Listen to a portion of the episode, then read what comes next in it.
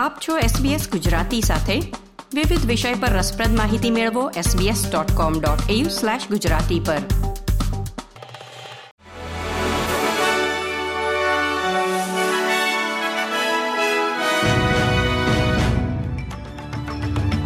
નમસ્કાર. સત્યાવીસમી ઓક્ટોબર બે હજાર ત્રેવીસના મુખ્ય સમાચાર આપ સાંભળી રહ્યા છો વત્સલ પટેલ પાસેથી એસબીએસ ગુજરાતી પર. વર્કપ્લેસ હેલ્થ એન્ડ સેફ્ટી મંત્રીઓ કર્મચારીઓને ફેફસાની જીવલેણ બીમારી વિકસિત થતી અટકાવવા માટે એન્જિનિયર્ડ સ્ટોન બેન્ચ ટોપ્સ પર પ્રતિબંધ મૂકવો કે કેમ તે અંગે ચર્ચા કરી રહ્યા છે. કેન્દ્રીય પ્રધાન ટોની બર્ક રાજ્ય અને પ્રદેશોના મંત્રીઓને મળશે અને સિલિકાના ઉપયોગમાં આ વર્ષની શરૂઆતમાં શરૂ કરવામાં આવેલા સેફ વર્ક ઓસ્ટ્રેલિયાના રિપોર્ટના તારણો પર વિચાર કરશે.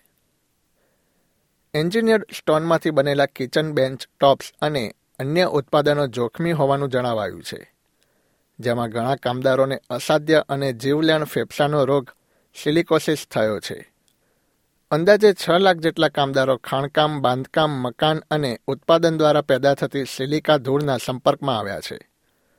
ન્યૂ સાઉથ વેલ્સના પ્રીમિયર ક્રિન્સ મિન્સનું કહેવું છે કે મોટી સંખ્યામાં લોકો પર કાયમી અસર પડી શકે છે.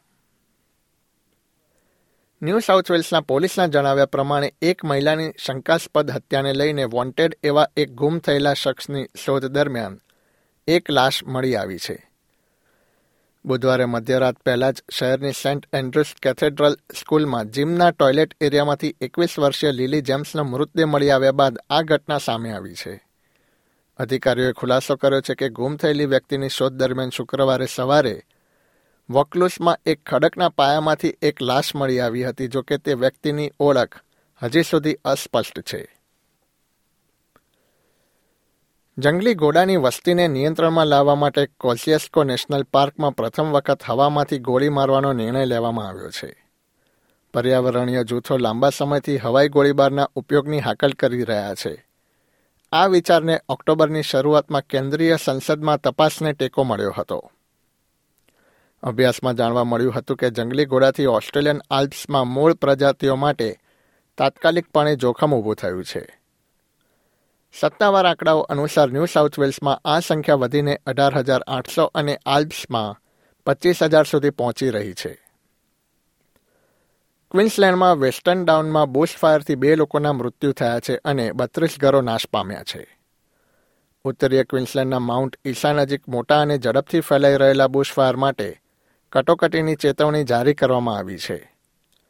જેમાં આ વિસ્તારના લોકોને તાત્કાલિક ત્યાંથી નીકળવાની તાકીદ કરવામાં આવી છે. ક્વિન્સલેન્ડ ફાયર એન્ડ ઇમરજન્સી સર્વિસે શુક્રવારે વહેલી સવારે જણાવ્યું હતું કે Lake Mundra Road, Barramundi Way, the junction માટે આ ચેતવણી જારી કરવામાં આવી છે. ગ્રામીણ વિસ્તારમાં ફાયર સર્વિસીસના વડા પીટર હોલિયરે એબીસી ન્યૂઝ ટ્વેન્ટી ફોરને જણાવ્યું હતું કે ખાસ કરીને પશ્ચિમી ક્વિન્સલેન્ડમાં સપ્તાહના અંતમાં પરિસ્થિતિ ગંભીર બની શકે છે.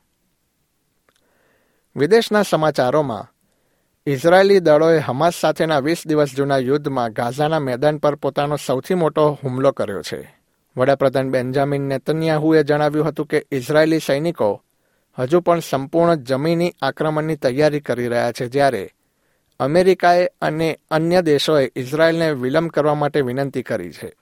પેલેસ્ટાઇનના શરણાર્થીઓ માટે સંયુક્ત રાષ્ટ્રની એજન્સી યુએનઆરડબ્લ્યુએનું કહેવું છે કે જો પાણી, ખોરાક અને તબીબી સેવાઓની તીવ્ર જરૂરિયાત વચ્ચે હમાસ શાસિત પ્રદેશમાં કોઈ પણ ઈંધણ નહીં પહોંચે તો તેણે ટૂંક સમયમાં ગાઝામાં આ કામગીરી બંધ કરવી પડી શકે છે.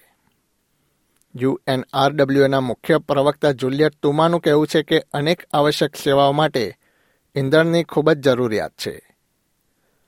એસબીએસ ગુજરાતી પર આ હતા શુક્રવાર સત્યાવીસમી ઓક્ટોબર બે હજાર ત્રેવીસના મુખ્ય સમાચાર.